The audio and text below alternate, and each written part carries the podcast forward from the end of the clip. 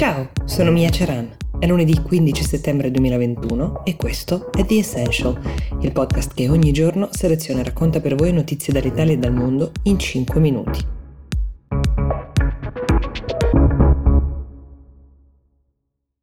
In queste ore, forse in qualcosa di più, forse in qualche giorno, potrebbe arrivare il risultato di un voto molto particolare che si tiene in California. Um, si tratta di un voto non per eleggere di fatto qualcuno, ma per farlo dimettere. Quel qualcuno è il governatore attuale di uno degli stati più importanti in America. Lui si chiama Gavin Newsom ed è uh, democratico. Dopo le elezioni che hanno fatto di Biden il presidente degli Stati Uniti, queste sono decisamente le elezioni più importanti degli ultimi tempi. I risultati potrebbero avere delle conseguenze importanti per tutta la nazione. Ma andiamo con ordine. Intanto perché si vota per cacciare Gavin Newsom?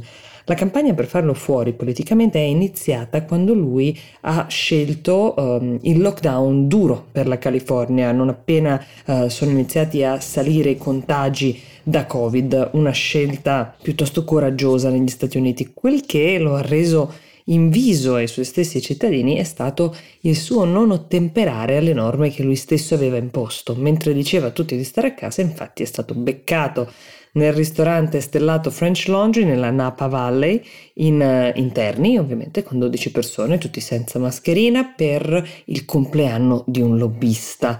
Una situazione mh, mm, troppo ghiotta perché i suoi avversari politici non cogliessero l'occasione per chiederne le dimissioni e ora ci sono 46 candidati che corrono per sostituirlo, non tutti esattamente credibili, c'è tra i più quotati, pensate, il radio imbonitore Larry Elder è un afroamericano di destra che sminuisce il tema del razzismo nel paese, che promette eh, come prima cosa che farebbe qualora fosse eletto di togliere l'obbligo di mascherina in interni ci sono poi delle figure che con la politica non hanno mai avuto niente a che fare, gente cui slogan elettorali dicono semplicemente love you.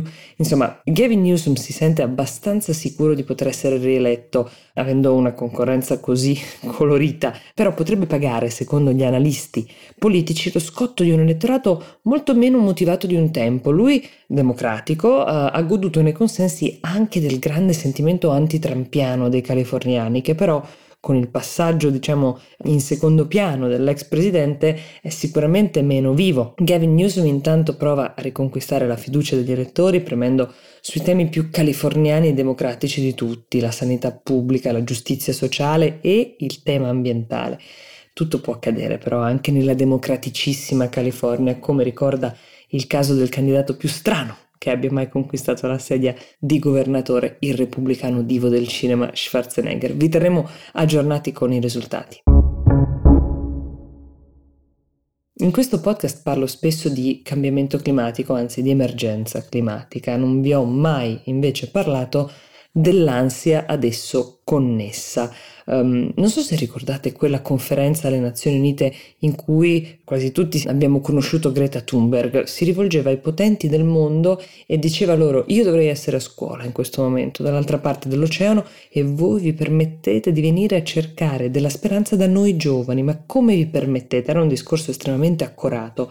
Correva l'anno 2019, quelle parole molto forti, molto drammatiche, hanno scosso la coscienza di tanti, soprattutto tra i giovani. Due anni dopo, una ricerca dell'Università di Bath, nel Regno Unito, condotta su 10.000 persone di età compresa tra i 16 e i 25 anni, su 10 paesi diversi, dimostra come il 60% di loro è molto o estremamente preoccupato per le conseguenze del cambiamento climatico e fino a qua eh, potrebbe anche essere solo un'ottima presa di coscienza, ma il 40% di loro ha riferito addirittura di avere dubbi sul se fare figli proprio per il timore sul futuro. Il 75% di loro non pensa che il futuro sia roseo. L'ansia, spiegano gli scienziati che si sono occupati di questa ricerca, è amplificata dalla sensazione che le persone che comandano, la classe politica e dirigente in generale dei propri paesi, sia totalmente sorda e incapace di operare un cambiamento significativo che possa, diciamo, lenire questa ansia. Il 56% di questi giovani ha sentenziato che l'umanità è destinata all'estinzione, secondo loro, una posizione piuttosto radicale. Ora, si può analizzare questo studio in diversi modi, c'è chi ad esempio lo sta interpretando come una situazione collettiva quasi patologica di ansia, concentrandoci sulla capacità o incapacità di gestire l'ansia dei ragazzi di queste generazioni.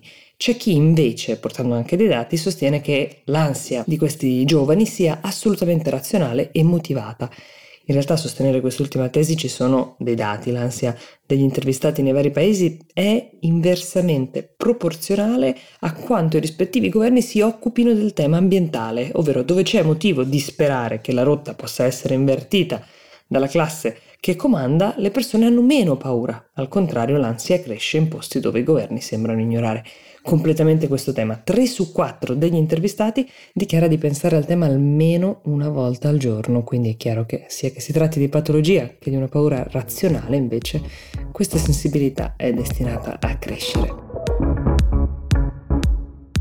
Con questo è tutto, io vi do appuntamento a domani e vi auguro una buona giornata.